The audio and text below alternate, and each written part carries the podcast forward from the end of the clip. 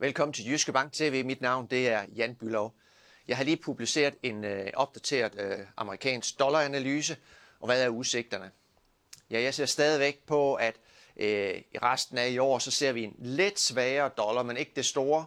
Og når vi kommer ind i 2025, så kommer der faktisk et øh, comeback til dollaren igen. Så mere i øh, kursniveauer, ja, så over for euroen, så, sig, øh, så sigter jeg mod, at dollaren vil blive svækket mod 1,11, og det svarer i danske termer til 6 kroner og 70.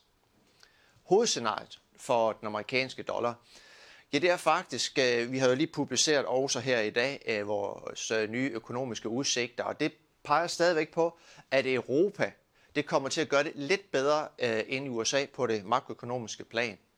Og det øh, taler jo sådan set for, at der kan være risikovillighed, og der ikke er behov for så meget efterspørgsel efter sikker havn-dollaren. Øh, og derfor kan vi få et lidt pres øh, på den amerikanske dollar.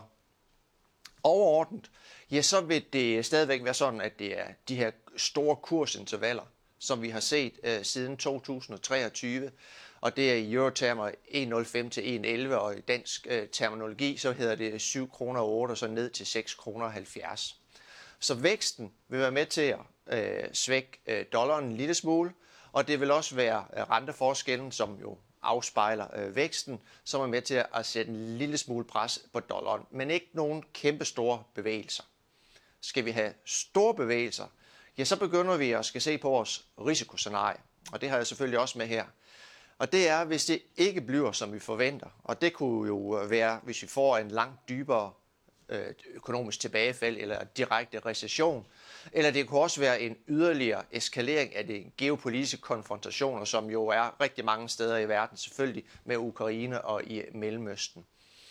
Skulle det ligesom spænde ud af kontrol, at vi får øh, en dybere afmatning eller recession og flere geopolitiske konfrontationer, ja, så ser vi altså, at dollaren går meget stærkere, og det vil øh, i eurotermer være øh, ned mod 0,95. Øh, og, og det er jo altså en hel del øh, stærkere, end vi har i vores hovedscenarie, hovedscenarie, som er inden for de kendte intervaller. Det var alt, hvad jeg har taget med til jer i dag. Ha' en god dag.